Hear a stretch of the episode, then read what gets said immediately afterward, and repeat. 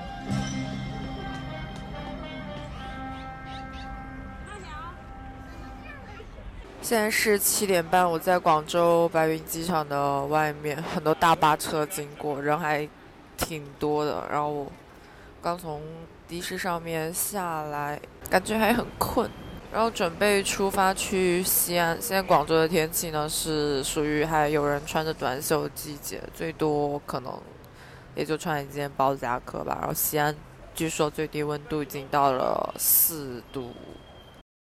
好，那首先跟大家讲一下为什么会有这么特别的一期，跟你们刚刚听到的我的那一段机场外的唠叨一样，我们这一期本来原定要录音的时间去了西安，因为一个工作行程，所以耽误了录音。那我们就想说，顺便就做一下新的尝试。所以就有了大家听到的这一期节目。对，像看到这几几年大家都那么爱用视频去记录旅行，所以我们也很想知道，如果用音频来记录的话，会是怎样的形式？用播客跟旅行，在陌生的城市可以碰撞出怎样的火花？嗯，对，先跳回到从广州出发抵达西安的时刻吧。Ladies and gentlemen, welcome to Xi'an. The outside temperature is 其实我们是中午十二点到的嘛，所以从咸阳国际机场出来，我第一感觉就是灰蒙蒙的。之所以觉得灰蒙蒙的，第一个是天气的原因，然后没有太阳，对吧？另外一个很明显的就是空气质量的问题吧，就是因为有雾霾嘛，所以我们当时就是站在一个广场去打车，然后那个广场上有中国第十四届运动会的一个会徽和四只吉祥物。周围也没什么人，是远处都是稀稀拉拉的几棵树，所以看起来就比较荒凉。然后我们还吐槽了，就是那几只吉祥物的设计，就觉得有点欧，然后很有年代感，再加上那种就是荒凉的感觉，有点穿越回上世纪九十年代的那种感觉。然后我后来才知道，他们是陕西秦岭的四只国宝级动物。是什么动物？呃，第一只是叫朱鹮，第二只是大熊猫，就可以看得出来嘛。羚羊，还有是金丝猴。第一只是什么？朱鹮，一种哦，那个鸟是吗？对对对对，哦，我没有仔细看那四只动物，不好意对，所以所以我是觉得说，这个第一印象可能有点被这个设计所破坏了，这个国台要背起来。好吧，西安的朋友听到这里不要怪我们。我在这个机场外面没有什么感受，嗯然后在诶，是我们出发还是回来的路上和那个司机师傅聊天嘛，嗯，然后他不是也吐槽说，西安的机场建在咸阳，就是很远嘛，嗯很不方便，尤其是西安南边的，因为那个咸阳在西安的西北边，嗯西安南边的居民如果要去机场就很麻烦。他就说西安正在建另外一个机场，是建在南边嘛，他嗯说这样子的话，我们南边的居民就更加方便。然后我在想说，是不是也侧面印证了西安它作为一个国际化的旅游大都市，客流量是真的很有保证，要不然他也不会再去。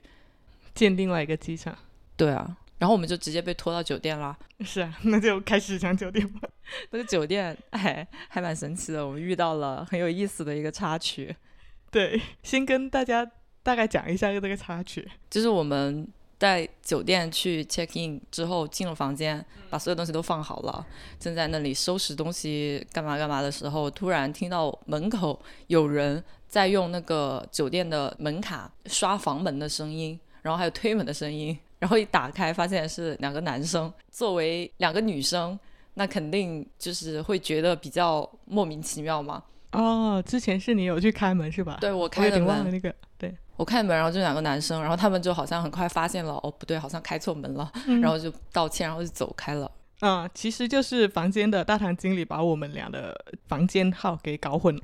对，就本来我们这间房间应该是给他们那两个男生的，嗯，但因为我们也全部都已经卸下行李了，所以就将错就错。对，但是那个大堂经理他可能是很不好意思的，他可能觉得我们两个女生受到了惊吓。对，所以就他就特地上门给我们道歉了嘛，然后还送了我们两个兵马俑巧克力，这个待会再说，待会再细细的讲一下这个兵马俑巧克力。对，很神奇。然后完了，我们回到酒店嗯房间的时候，他又在房间里给我们放了一些果盘、果盘点心，点心，然后还也多了另外一个 巧克力兵马俑。对，所以我们房间里面那个时候一共有三个兵马俑巧克力，对，然后我们问了一下，我们其他同事的房间里都没有，就只有我们有。还还有最后在我们离开酒店去就 check out 之后，工作人员又追出来送了我们两本明信片，然后我们的另外一个同事在旁边就问啊，为什么我没有？对，所以他前前后后总共是送了我们三次礼物，所以是可以说是相当有诚意。认清楚了这两个脸是啊、重点监视对象，千万不要投诉。酒店的服务水平还是很 OK 的，可能也是因为旅游城市的关系，也是因为它是五星级酒店。呃，对，培训标准在那里吧。对，然后说回那个兵马俑巧克力，我觉得兵马俑作为这个城市的一个 icon，可以说是无孔不入的。对，呃，我们的酒店它在大堂还有房间整体都是融了很多西安历史文化元素的，包括在它的大堂里面有一些那个秦岭铜马车的雕塑，还蛮巨型的。然后房间里面也有一些大唐风情的装饰画啊等等。但是最无法忽视的还是兵马俑，巧克力，对可能是因为被迫连送。这个是印象最深刻的，因为我们细细研究了一下，我觉得这是一种看起来很迷惑的零食，它就跟你，你要先跟大家说一下那个巧克力到底有多大。对我觉得那个巧克力估计就跟我们平时一杯咖啡这样子的高度。不止第一次那一个哇，第一次那一哦第一，次那个好像挺第一次那个我觉得都有我家猫高了，你知道吗？没这么夸张吧？我家猫就这么高吧？对啊，差不多了，就是很巨型啊，就是你根本没有办法把它当成一我觉得件食物，是一个保温瓶那样子的高度。然后又很厚实，对，所以你要吃它嘛，就很尴尬，有点无从下口。我觉得应该不是拿来吃的。那个第一天那个，我觉得这种零食的设计思路其实是有点反人类的。首先，吃文物听起来就不是一个很好的体验。而且这个文物是一个人形的，对，然后还来这么一大块，对于我这种 不爱吃甜食的人来说，尤其是劝退的。嗯，我想起我之前看有看到过一个做视频的一个博主的 vlog，他去那个西安嗯，旅游去，知道西安它有一个兵马俑主题的酒店吗？哦，专专门整个酒店都是兵马俑的这种。嗯，对，最可怕的是那个酒店的房间里面，就是床边会立着一排兵马俑。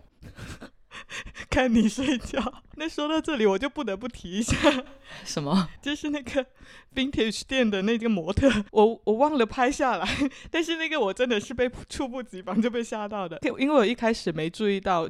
他身上挂满了那些什么 vintage 饰品啊，然后还穿着那个模特的衣服，但是他是一尊兵马俑，就看起来还挺视觉冲击的，有种强烈的反差感跟交错感。那家店其实在一个挺安静的街道里面嘛，其实是有点隔离开了景区的，但是你猝不及防，还是有一一尊兵马俑出现在你面前，就好像是提醒你这里还是景区，提醒你这里还是西安。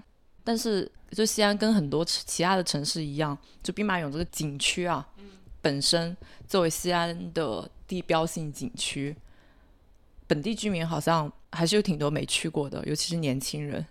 我们后面后面聊天的那个女生啊，就 vintage 店里面那个，对啊，那个店主，他不是也说他也没去过，他身边朋友也没有去过嘛？就好像我们也不会去广州塔。然后我还想讲一个。就西安，它按道理说，不管是作为历史城市还是现代城市，它其实素材都还蛮丰富的嘛。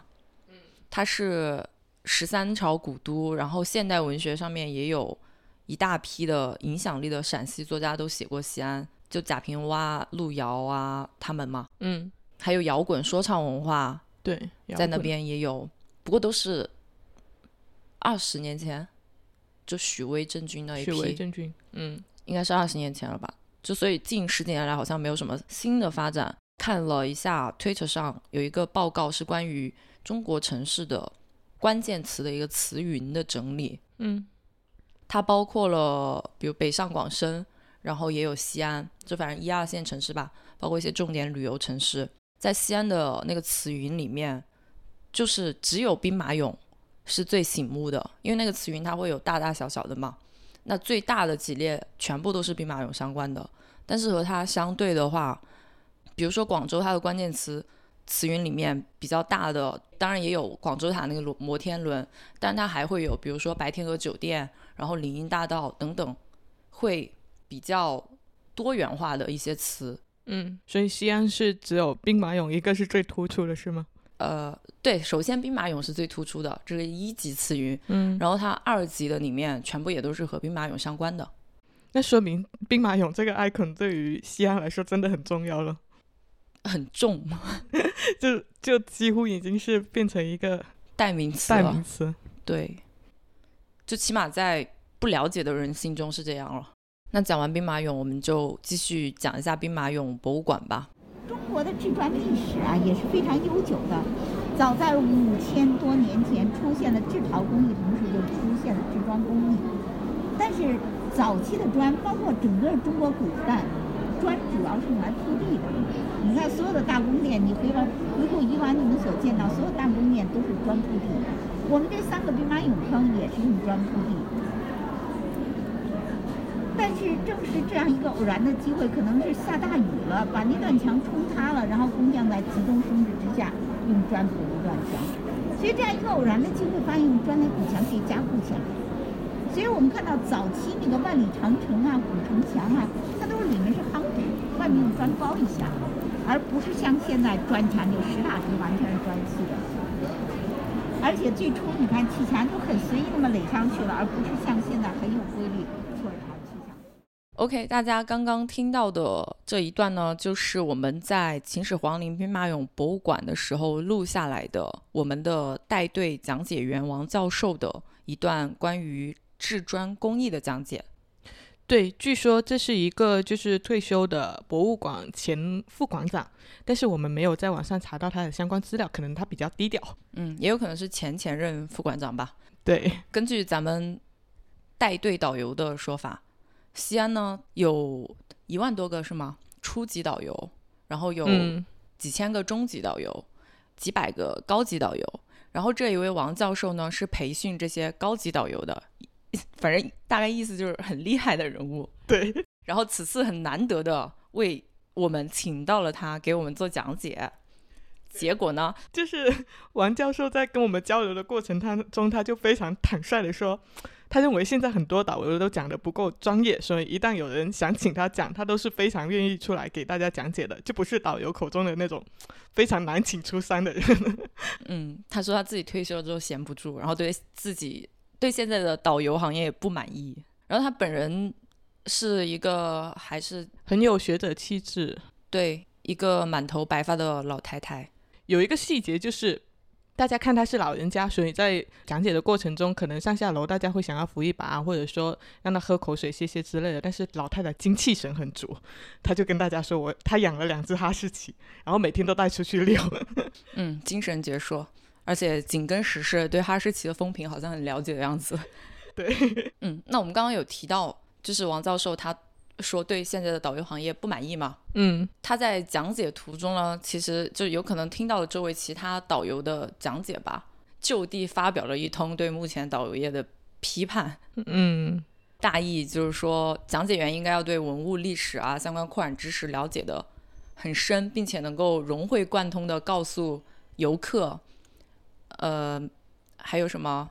哦，他说他去德国交流的时候，德国的讲解员都是一些白发苍苍的老师，然后他觉得中国也应该这样，不能够随便什么人培训一下就上岗去误导游客。然后他举了一个例子，就是说兵马俑被传得很广的那一个颜色无法保存的问题，嗯现在很多导游还是跟游客说这个颜色无法保存嘛，但他说他们其实现在已经有技术可以很完好的保存下来了，但游客就不能了解到这一个事实。对，其实那一段还蛮鲜明的，就是学者讲解跟普通讲解员的一个区别。呃，当然，我觉得在知识层面上，王教授应该是足够专业的，但是我觉得就是这种历史博物馆的讲解，嗯、我觉得不仅仅是对应当时的生历史的一个讲解或者说呈现，如果能更多的结合当代生活，或者说有更多的对比或参照，会更有意思。不过我也有听到有一些博物馆讲解员会这么去讲，只是我觉得好像比较多还是泛泛而谈。嗯，其实我个人来说的话，因为我自己之前也没有去过多少历史文物博物馆，没有听过太多普通讲解员的讲解吧，所以其实没啥对比，也不好发表评价。如果说是对西安历史本身有研究、有了解，然后又有问题的人，可能由王教授带着讲解会更加的有收获一点吧。嗯然后他的这个对于导游业的批判的观点，当然也很理想化，也很学术视角。作为游客或者是一个很纯粹的好奇宝宝，如果能够获得更多更准确的信息，当然是更好的。但是就实际的一个供需市场来说的话，讲解员全部由像他这样的教授级，或者是只是大学老师，就普通老师来担任，恐怕也不太现实。嗯，在这里想推荐一下何森堡。呃，我觉得他的讲解就很有意思，然后也挺挺深受大家喜欢的。很多人应该都是在知乎上面有关注到他的。之前他是国博的讲解员，然后现在好像已经是辞职了，在做自媒体。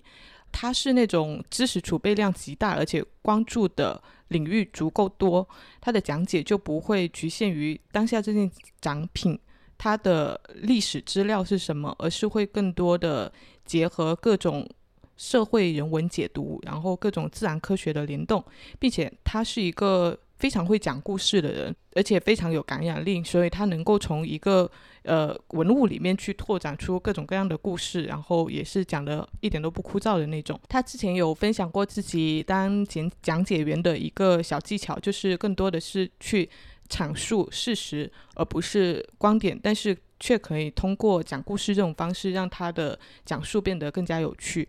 所以在哪里可以听一下他的讲解？呃，他现在做自媒体，所以他也做了一些自己的音频节目，包括之前其实还也还有一些视频的吧。有一个一档节目好像是叫《了不起的博物馆》，一一档是叫《脑洞博物馆还是什么，这个有点忘了。关于这个博物馆本身，你有什么呃印象深刻或者是什么看法吗？其实我印象最深的是你上次跟我讲的那个故事，就是那个德国人跑进去扮演兵马俑的故事。我后来有看到，你去搜了吗？我跟大家复述一下这个故事，我觉得还可以分享一下的。零六年的时候，然后有个德国的小伙子，他中文名叫马林。然后在中国读艺术类的一个专业吧，据说他是因为痴迷这种秦文化，然后喜欢兵马俑，他就自己自制了一套那种兵马俑的服装。看了一下当时的新闻，他本来是想要在坑外去合影留念的，但是因为一时太激动了，他就跳进去了，然后跟那些真的兵马俑站在一起。就是有好像是有游客留意到说，诶，那里。为什么 有一个眼睛会动，就去跟保安投诉了，然后把那个保安上前去，好像也是确认了很久，这是毫无违和感是吗？太逼真了。那个保安也在那里研究了很久，这个人究竟真的是人吗？然后最后还是把他抬上来的，就是他自己不走的意思吗？他他无动于衷，你知道吗？就是不知道是不是扮的太入戏了，还是怎样，就完全不理那个保安。最后保安是把他给抬出去的。因为我觉得这个故事还蛮朋克的，好吧？我对兵马俑博物馆的看法就是，第一印象，说实话没有很夸张的惊艳感，可能也是因为被剧透了太多的关系。就是我到了那个那个实地之后，和我预期当中的是差不多的，所以内心毫无波澜。不过那些俑，特别是骑兵俑和将军俑的那个细致程度，确实很令人印象深刻了。然后还有一个就是，因为它是在原址上面盖起来的博物馆嘛。而且它的考古工作也一直在进行，所以你在现场可以看到那些考古人员的工作场景痕迹，不是痕迹，就是场景，他们在一直在那边工作嘛，就是后面。这个对我来说比较新鲜的。其实你说到工作人员，这个最让我印印象深刻，在现场的一个角落就是兵马俑的手术台，就是在兵马俑的最最最后面。然后可能看到看到最后有很多人就不看那个位置了，但是他那里是放了几张床的，那块被圈住的那块区域其实就是有点类似于兵马俑的手术室的感觉，因为周围有很多这种残破的兵马俑，就是有点像准备手术的病人那种感觉。通常你看那种。呃，我在故宫修文物啊，那些他们更多的像是一个像匠人一样的角色，但是在这里我就莫名的觉得有点像医生的感觉。我就很想知道那些考古工作人员的工作体验。我们去的时候其实游客算少的嘛，嗯，如果是正常来说的话，不是乌泱泱的一大群人被那么多游客围着行注目礼，然后这样子工作不会分心吗？然后他们几点下班？晚上会不会工作？有没有灵异事件之类的？其实我们去的时候好像没没看到有人在那里工作。有啊有啊有吗？对啊，我还一个劲的拍他们。我没有怎么拍兵马俑，就拍那些工作人员。那再讲一个，除了兵马俑博物馆之外，西安的另外一个必去景点吧——西安城墙。那么城墙是在一三七四年开始修建，到一三八零年修建完成，耗时大约四年左右的时间。里面除了军事以外呢，还有中国人古代所提倡的很多的思想，比如说，呃，一些不好的思想，呃，有其中有一个，呃，在古代电视中经常可以看到，叫男尊女卑，啊，说男人的地位古代比较高，女人地位比较低一点。从哪里来体现呢？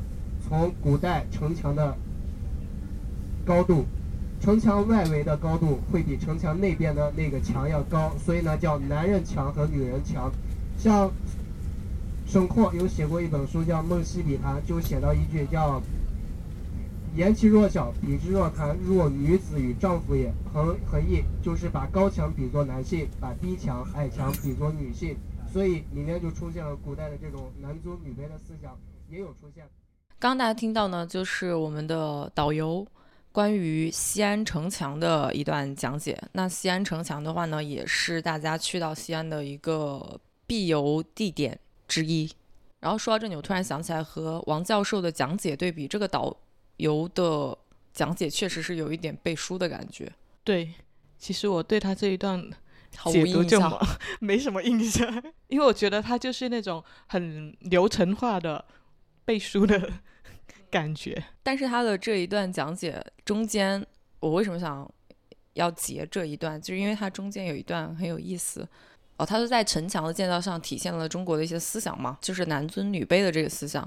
然后他在继续讲这个思想的时候，他都要先停顿一下，然后犹豫了很久，再表达一下求生欲，去提前说明一下一个中国古代不好的思想，就是男尊女卑的思想。就他不是直接说体现了中国男尊女卑的思想，就很有意思。就是说，现在那个女女性地位的提升，好像已经是一件大家都非常有共同认知的事情了吗？但是我不这不这么觉得。我觉得是一个极端分化的一个状态，就是其实更多的是占据消费主体的女性话语权在显著提高了，但是边缘的女性仍然是不被看到的。关于女性的地位，它如今到底有没有提升的这样一个问题，我觉得结合这段讲解及我们在生活中看到的其他的现象，就是可以说明一点，女性的地位表面上是提升了的。比如说，我作为一个家庭的话，男性可能会说怕老婆，或者是把家庭的财务大权给女性去管，以及包括这个导游，他是一个男导游嘛，他们男性整个群体，我在公开场合是不会发表任何关于贬低女性的地位的这些言论的，然后我在公开场合是非常的尊重女性的，但是我觉得很多的男性。心里不见得真的是这样子想的，啊，我不是说他们是很有意的去鄙视女性，而是他们可能在某些地方是压低女性，但是不自知的，因为他们周围的环境教化就是这样子的，就是好像就是口头的政治正确，但是他不是故意的，只是口头的政治正确。对，最重要的是有一些教化他们。是非常非常的刻入了他们的骨子里面的，但是他们不自知，然后一边打心底其实是就鄙视女性或者是鄙视任何群体，但是他们在另外一边又会很明面的说我们是尊重女性的，就是这样一种很很矛盾的现象。对，我知道你说的这种现象，这种现象其实实在是太普遍了。对啊，所以就是现在越来越多的女权议题，其实也是。迫使这些人一定要在表面上站队，或者怎么样嘛？就是说，他们进行一个站队，但是很多事情是藏不住的。当你真正面对你生活中某一个女性的女性的问题的时候，你是怎么去处理的？就看出了你是不是真的是一个女权主义者。嗯哼，确实这几年关于就是女权、女性还有性别主义的议题，好像被越来越多的人所关注议论，但是。就像我们刚刚说的，女性整体的处境真的有变得更好吗？我觉得还是需要打一个问号的。就我非常赞成戴锦华老师的一个说法，他说现在女性这样一个女性主体的身份的凸显，是和女性的消费能力，尤其是城市青年女性的消费能力和购买力来呈现的。就对于他这样一个观察，我自身非常感受非常清晰的一件事情，就是针对张桂梅，她不同意自己。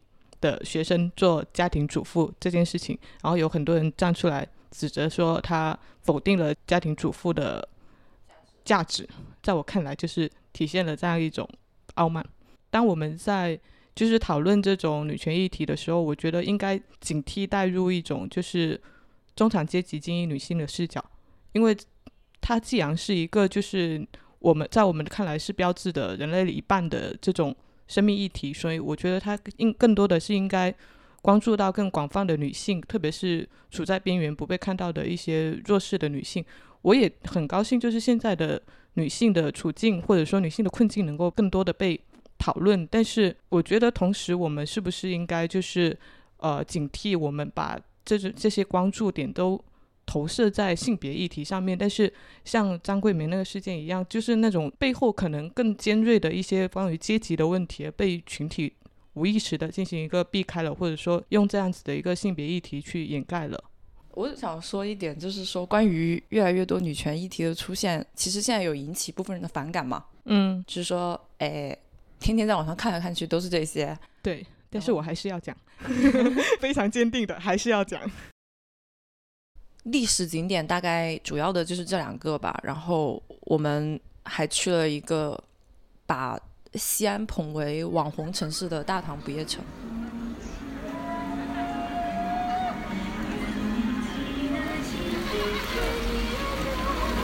只有有对着这里喊，才不会让人觉得你像个疯子。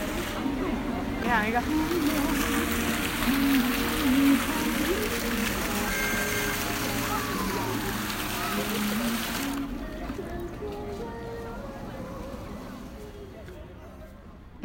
大唐不夜城，我们之前吐槽过，之前我们录制城市那一集的时候，其实也有说过，对于这种网红打卡点，我们确实也没太大兴趣。这并不是针对西安，而是大部分的网红打卡点都是这样子。所以基本的印象就是人多、吵、亮灯工程、商品经济。但其实我觉得最重要的是，在在这种地方，其实看不到历史的在场，就是。你看大唐不夜城，其实就只有夜生活，不太有所谓的大唐的痕迹。不过我觉得这也正常，就除了历史博物馆里面保存的东西，或者说某个保存完好的遗迹，呃，这种不夜城也好，古城也好，我们对于历史的感知其实都不太能够通过这些地方来感知，可能更多的会来自于一种想象，就基于我们对于文学作品或者说对历史故事的一种想象。我我就不吐槽他怎么怎么样了。我有一个感受，就是我还给我朋友发了一个照片，然后说我在我自己曾经吐槽过的地方，我感觉自己很分裂。然后我就想起大概四十年前吧，对，差不多三四十年前，就是有一群人，他们是抵制过大众流行文化的嘛。在那一个时期比较特殊的一个点，就是在于在那之前或者是之后，大家抵制的一个方式，可能就是比如说我抵制麦当劳。我的抵制方式是我拒绝去消费麦当劳，或者是极端一点的，可能我去呃它的招牌上面去涂鸦。但是他们那个时候的抵制方式呢，就是很很奇妙的。我知道麦当劳它作为一个什么文化殖民啊，或者是一个什么资本主义的工业化的一个代表，它会带来一些什么什么什么样的恶果，我要反对他们。但是我心里的态度是一种反讽的消费。就是说，我去麦当劳吃一个快餐，或者是去景区买一些很 cheap 的那种纪念品，然后我心里面很清楚这个纪念品毫无价值，就好像我国全国古镇都有的批发小商品一样嘛。嗯。但是我仍然以一种我知道，但是我还是要这样做的态度，然后以一种很无意识的去享受当下的游览，然后我享受当下的游览，但是我不会承认它的魅力，我也不会折服于它的魅力。那一群人就是以这样的一个形式去进行这一种反对，就是我们的那个怎么说表现跟他们是一样的嘛？就是我们好像吐槽过大唐不夜城哦，我们又来到不夜城，那我们的心理想法和他们是不是一样的呢？我觉得不是啊，我会有另外的一个就不完全一样吧。我我个人是去到那个大唐不夜城，我本来是抗拒的，但是我去到了之后，我是希望可以保持一种比较。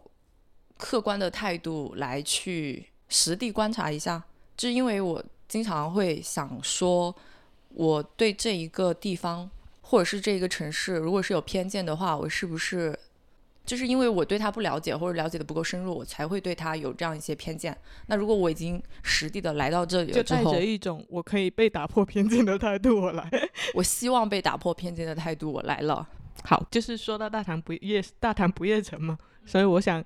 顺便在这里给大家推荐一本书，叫做《唐朝穿越指南》，据说是当年天涯头条推荐考据派眼中的唐朝真相，是一本很轻松的这种历史科普读物。然后看书名也能大概理解内容的思路，就是告诉你，如果你穿越回唐朝，怎么生活的如鱼得水。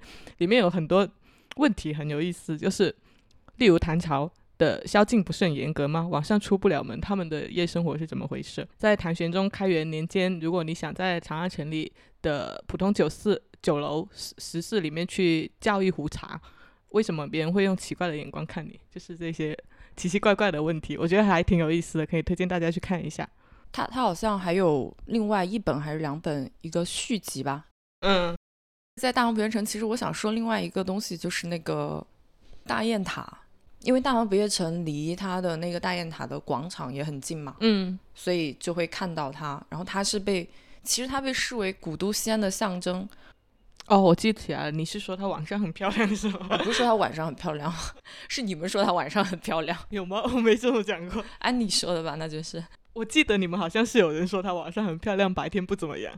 哦，对了，补充一下，你们在后面的录音会听到的一个跟我们对话的女生也是安妮。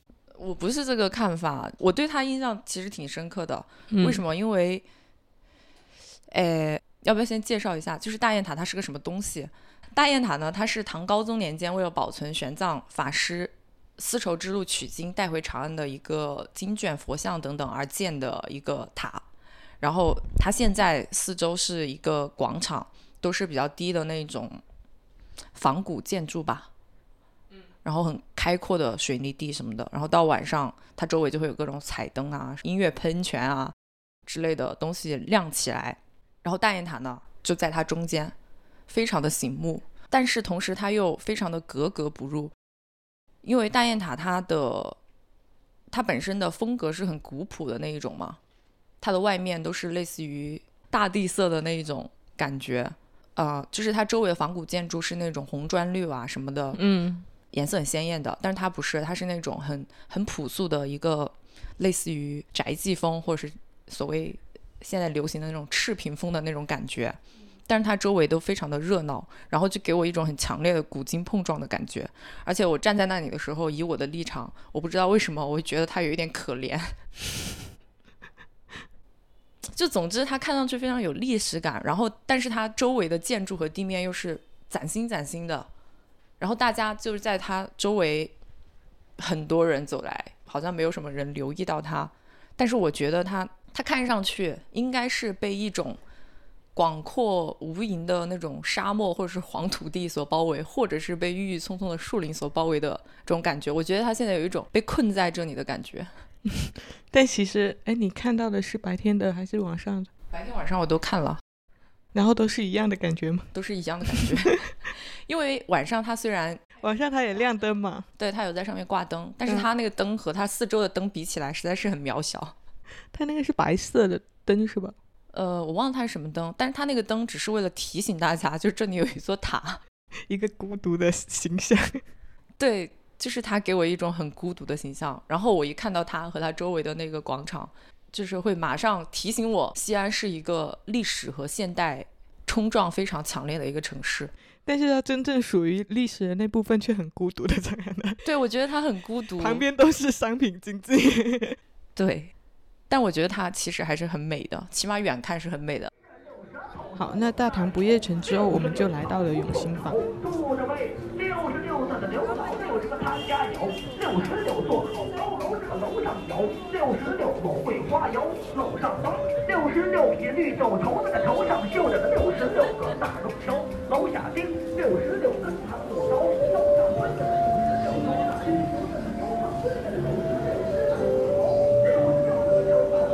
为什么旅游的地区一定都是卖这种东西呢？因为？这个是呃，就是那个批发市场统一运过来的。这个答案实在太标准了。然后在永兴坊这里，你有什么感受？首先第一个需要强调的，它叫永兴坊，不叫永庆坊。永庆坊是广州的。对，因为广州有一个永庆坊，我们老是说错。对我们一直直到我们录音的前夕才意识到，它叫永兴坊，不叫永庆坊。然后比起我们刚刚去到的非常恢宏的大唐不夜城，是吧？这里就是非常典型的那种古镇小吃街，大家可以自行想象一下，就是你在各种什么宽窄巷子啊、丽江啊，类似那那样的一种格局，但是它非常小。嗯，我对它的深刻的印象 有两个，一个就是就是它那里的一个摔碗酒的那个项目。西安的一个特色祈福的一个项目吧，类似于，然后它一共有四式，第一式是举碗，然后是呃许愿，然后喝酒，然后摔碗。我去之前的时候我也知道这个项目，呃，我知道它大概就是喝一碗酒，然后许愿，然后把这个碗摔破嘛。嗯。然后我去到了之后，就是看到在永兴坊有这样的一个角落，它很小，其实也。最多也就十平方米吧，嗯那个地方就是有一堆像小山一样的那个碎的碗的瓷片嘛，堆在那里。我本来呢，就是觉得说这个东西哇，好浪费哦。然后就是在那一个项目上面有个电子牌嘛，就有一个滚动的数字在记录有多少人，统计有多少人做过这个项目，对，这个项目是一次五块钱还是十块钱来着？算了一笔账，就是这么小的一个区域，十平方米，它每年给这一个区域带来几千万的一个营收。然后按你说，一点都不浪费啊？对于商家来说不浪费是吗？其实我还是挺想吐槽的。你吐槽吧，我觉得很流程化，嗯 就是大家排着长队，然后跟着广播的指示，然后用很僵硬的仪式感喝了一碗酒，然后吧唧一摔，就这样子就一个一个就走过去了。我就觉得这种体验感真的好吗？你说到这个，我就想说我的的第二个记忆深刻的点，因为我觉得你刚刚说那个联系非常的紧密。嗯，他那一个摔完酒非常流程化的这种体验，然后排队的那些游客，那些游客在后面排着队准备上 上那个台嘛，这些游客好像一个程序。对我，我之前就是我没有看过那个视频嘛，所以我印象中他这个摔碗酒应该是很当地风情的一个东西，应该现场应该是比较热闹，然后看起来是比较有一些生活化的东西在里面。但是不知道为什么去到现场给我一种很诡异的感觉，你知道吗？就大家都排着队，然后很流程的在完成一件事情。对，补充他那个指示，广播指示嘛，第一是什么，第二是什么？他那个是录好然后循环播放的，就没有活人在那里去指示你的。对，呃，我想说这一个和我另外一个记忆深刻的点，我们在永兴坊路过一家卖香囊的铺头嘛，嗯然后旁边摆了一个机械人偶嘛，嗯，就是一个古装的小男孩，哦真人大小的那一个，坐在那里去磨重复磨香料的动作。他那个动作很简单，就是一前一后，一前一后。但他那个人偶非常的逼真，当时就觉得，我吓我吓了一跳。然后我把它录下来了嘛，我在极客上面还发了一个动态，然后有两个基友帮我补充了一下。对，有一个基友说他在那个苏州山塘街也看到过迷之连锁，就它也是一个连锁的，对，它也是一个很，呃，就是跟其他的一些义乌批发小商品一样，它也是一个商品批嗯发进行的。上善若水煮汤圆说这个是一个恐怖谷理论的真实案例，确对我也确实，我也是，我看到那个就想起恐怖谷。对，就是他，我这两个，一个是这个机械小男孩，然后还有一个是排着队，好像一个程序的游客，我觉得都还挺怎么说，挺 creepy 的。跟当地有一种格格不入，或者说很突兀的感觉。嗯，我们是不是吐槽太多了？因为永兴坊呢，它实质上还是一个小吃街吧，所以我们可以接着说一下西安的食物。嗯，说实话，其实我们行程也不都是自己规划的嘛，所以前两天就是吃的东西可能会比较厚重一点。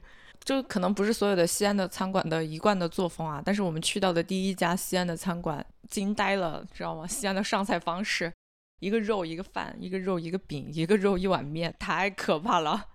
就是端上来的东西，就每一道对于我们来说可能都是主食。对，然后，然后它是主食，主食又主食，每一道都是非常厚实的淀粉跟肉，就吃的很累。但是我觉得西安本地人应该不这么吃吧，就是旅游餐为了让你一次性的吃到西安各种东西，所以他才这么个搭配法吧。西安的各种东西里面就没有不是主食的吗？我我之前好像看到有一个西安的脱口秀演员，好像拿这个讲过段子，西安美食就只有主食这个呃认知是是大家都有的。他那一段表演就是专门吐槽西安的这一个东西。他说：“对，没错，西安的饺子都是面馅儿的。我印象很深的就是很多肉夹馍、泡馍啊什么的，吃的我很想唱那个“全都是泡沫 ”。其实什么鬼？但是那个呃，长安大排档是好吃的，夸奖来了。对，其实呃，我觉得我们后来自己安排去吃的那个 biang biang 面的那个面馆其实也不错，就它的面很香，然后酱汁也很也很香，就吃的还挺满足的。对，那就随便找的一个街边小店。对，然后长安大排档是我们觉得它出品特别好，主要是相对来说没那么大分量。嗯，而且它本身是一个网红店嘛，本来我们是看排队，然后加上它是网红店，没有打算要去的。我们第一天路嗯过一下在排队，嗯第二次路过的时候是因为有西安的本地朋友他推荐了这一家店，嗯然后加上我们去的比较早，没有排队就去吃了。对他那个他那个夹馍也是很脆的那种，那个酱料也很好吃。嗯，它是类似于创新融合菜的类型，就是好吃，然后好也好看。好看是它网红店的那个荔枝的那个，重点推荐它的烤羊排，我觉得特别香，肉特别香嫩，然后烤烤串滋啦滋啦的。不吃羊的就吃他们的牛肉串吧，也不错。强烈推荐那个酒酿蛋，莫名其妙的是我家乡的味道，我也不知道为什么，就是和我在湖南吃到的酒酿蛋是一样的啊。那个念醪糟甜酒冲蛋，对，就是它叫法太多了，那个还挺好吃的。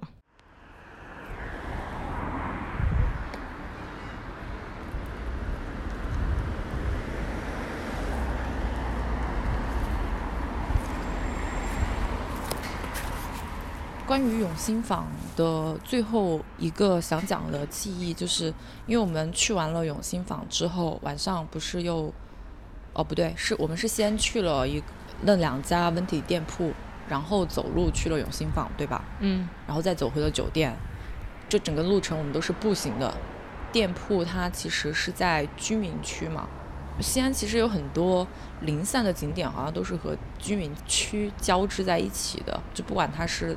历史的还是人造的，比如永兴坊这种是人造的，但它和居民区挨得特别近，嗯，所以这里的居民是不是已经很习惯了这种嗯时光很错乱，然后游客和他们的一个正常生活交织在一起，到处都是游客的这种感觉。说到居民区和居民生活，我们最后再去进入本次行程最 chill 的部分。忘情水，他在那一夜之后就要忘情水了。他是受了什么伤？我觉得他是来寻求心灵安慰的，他想通过音乐来向我们表达一点什么。Sorry，I get 不到。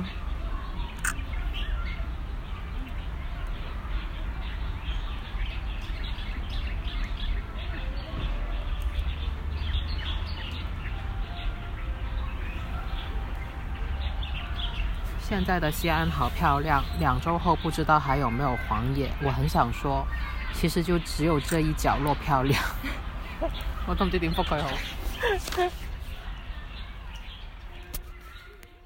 这段其实是我们在唐大慈恩寺遗址公园闲逛的时候录的，当时是听到了遥远的萨克斯的声音，但是当时演奏的是《那一夜忘情水》这样子的口水歌，然后吐槽的时候呢。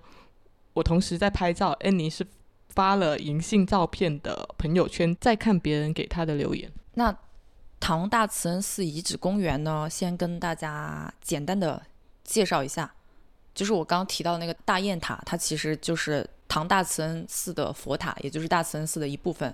那这个遗址公园呢，其实是在它的就是原来的大慈恩寺的遗址上。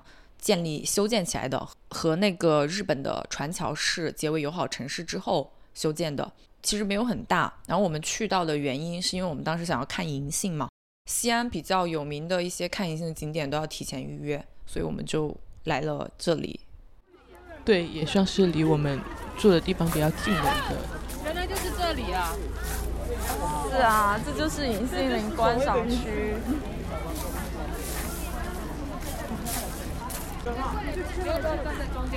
算了，这是我妈的作风。说到银杏林观赏区，我记忆深刻的就只有一点，我们满怀期待的到了这里，因为他写了银杏林观赏区嘛，我们以为真的是一片林子，你知道吗？树林。原来你对它的期待这么高？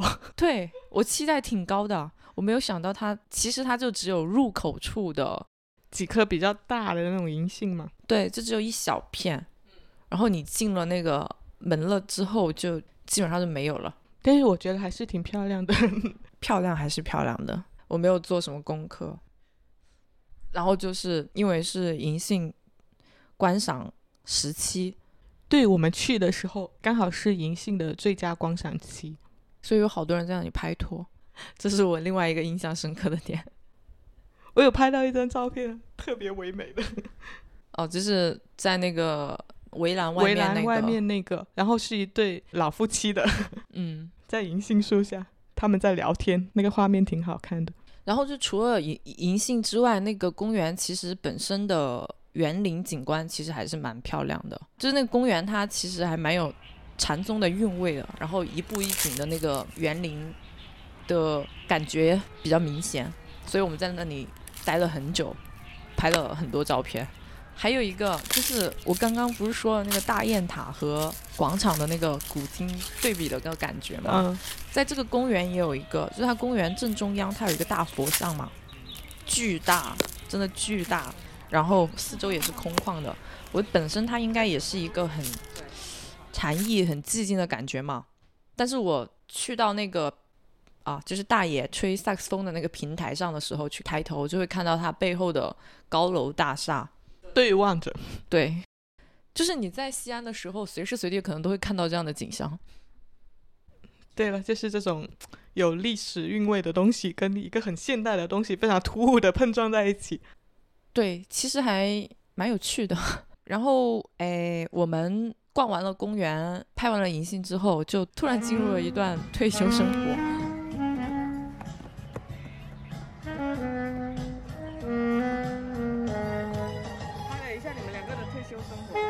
刚刚说到的那个吹萨克斯风的大爷，他一开始吹的是口水歌嘛，但是后来他话锋一转，开始播放邓丽君的专辑，所以我们就上去听了一下。其实倒不是说他吹的专不专业的那种好，而是我觉得是说他他的那一段让整个场景看起来挺生动的，然后就整个氛氛围看起来更加完美的那种好。我觉得我们应该给大给大家还原一下细节 啊，你说。大家可以想象一下，就是那种在一个北方的午后，然后在就是那种比较慵懒的阳光下，大家四散的坐着，然后在飞瀑平亭上面有一个小圆形的场地周边就被那种浓浓的秋意所包裹着，然后那位这位老人家他就在一个石柱灯塔旁边，坐在一个斑驳的树影里面，然后弹奏着那种有几分复古意味又有几分异国风情的那种萨克斯。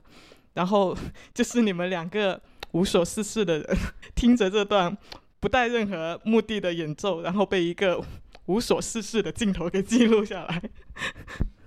对，补充一下，我他所在的那一个平台是一个小小的平台嘛，小亭子是占据了整个公园的制高点的，因为它又自带了音响和麦克风嘛，所以他的作品的演奏是可以传遍整个公园的各个角落。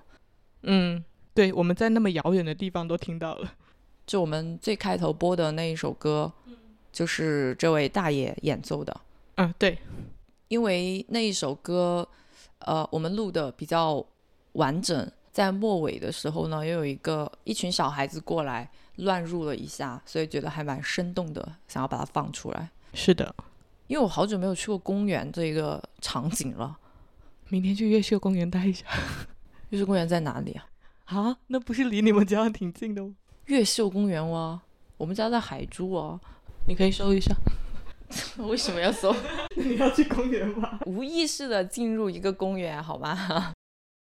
就是你刻意的去到一个公园就没有这种 feel 了。当你无意识的进入到这样一个公园的场景，然后正好又天气很好，对吧？秋高气爽，阳光明媚啊，银杏落叶纷飞，然后人流又比较适中。然后我们找到了那个大爷吹着萨克斯风的这样一个亭子，就是有一种闹中取静的感觉。哎，还有什么啊？有烟，有咖啡，有音乐，就只差来一本书。我觉得我可以在这里待一天，非常理想，确实是非常理想的退休生活，完美，完美。然后从这个老年生退休生活场景出来之后，我们就去了西安美术馆，刚好是一个中国古代山水画的一个珍品展。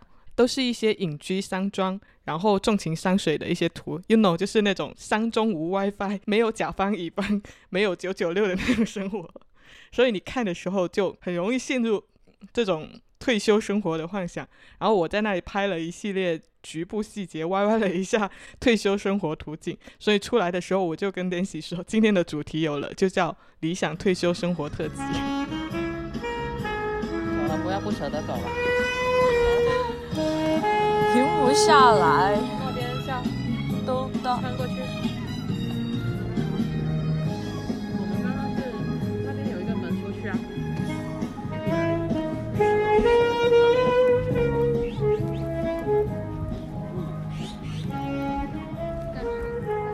我发现，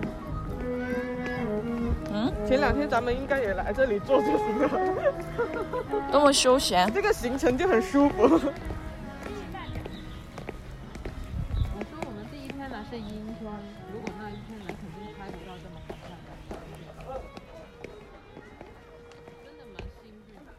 我个人对于西安其实最大的期待就是银杏，所以在呃大城市看到了银杏很漂亮，并且收意外收获了一段萨克斯，我觉得算是度过了一个还挺美好的北方的午后，觉得是有留下美好记忆的。你看我们平时在广州生活节奏这么快，然后呃难得有这么缓慢的一个 moment，就觉得还是挺舒服的。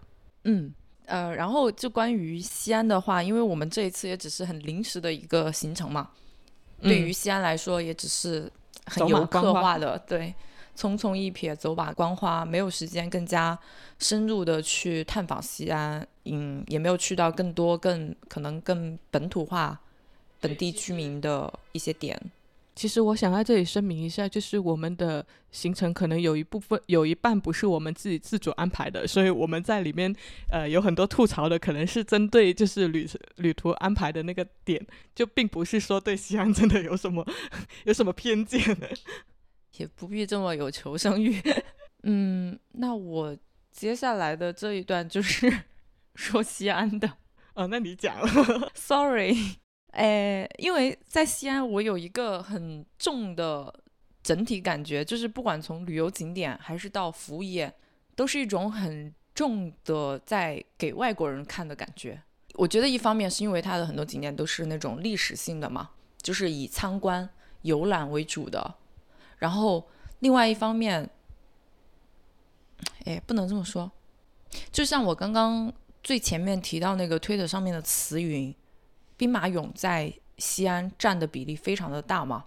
你去到西安了之后，其他的一些游览的景点也基本上都是关于西安的历史的，就是有一种很重的历史包袱的感觉。所以它的其实它整个城市的定位有可能就是围绕着这样一种比较厚重的历史，放大兵马俑这一个 icon，然后去进行。嗯，然后我有看到国外，因为日韩人民其实对中国古代的文化了解会比较多一点嘛。嗯，如果是西安人去到日韩跟大家说我来自西安的话，日本、韩国的人民是完全不了解西安的。但如果你跟他们说我来自西安，以前叫长安，他们就会了解。就是这个也是我感觉西安的历史包袱很重的一个点，就是它和它过去的辉煌绑定的太紧密了。的这一种感觉，就我希望它可以有更多的发展中的一些东西。因为行程结束了，就我们属于什么了？属于朋友了，朋友之间的，啊，包括呢晚上去哪个酒吧比较好玩，也可以打电话，啊，好吧？哪个酒吧？你你你想就哪一类的？你想获得什么的？便宜什么？我知道人的快乐呢分很多。生们，我们已经抵达广州，请保持安全带系好，不要打开行李架，直到系好安全带指示灯熄灭。飞机滑行期间，请不要接听电话，以免打扰其他旅客。下机前，请您再次检查座椅周围，确认已携带好。嗯，我们的西安之旅差不多就是这样了。最后，我们以一段出发前在广州录到的音乐做一个结尾吧。这个音乐呢，是我们出发前夕下班的时候在楼下录到的。嗯，有一对夫妻在那表演，应该是一对夫妻啊。然后那个丈夫他就是弹吉他加唱歌，嗯那个妻子是打鼓伴奏。他打鼓呢用的是两个油漆桶，所以我就觉得很有意思，当时把它录下来。呃，这首歌是 Beyond 的《谁伴我闯荡》，唱的还不错。然后再加上他这首歌，哎，在广广州繁华的商业区，你知道，就有一种很奇妙的感觉，四周都是下班的职员，然后来去很匆匆的一些身影，喧哗的车流声，他们在中间很认真的唱 Beyond 的《谁伴我闯荡》。OK，那我们就回到了熟悉的广州，回到了熟悉的都市生活，然后就以这样一段广州街头的音乐结尾，让大家跟我们一起穿越回去吧。难做，只有硬扛。夜路总会更彷徨，疲倦惯了再没感觉。别再好色结旧情。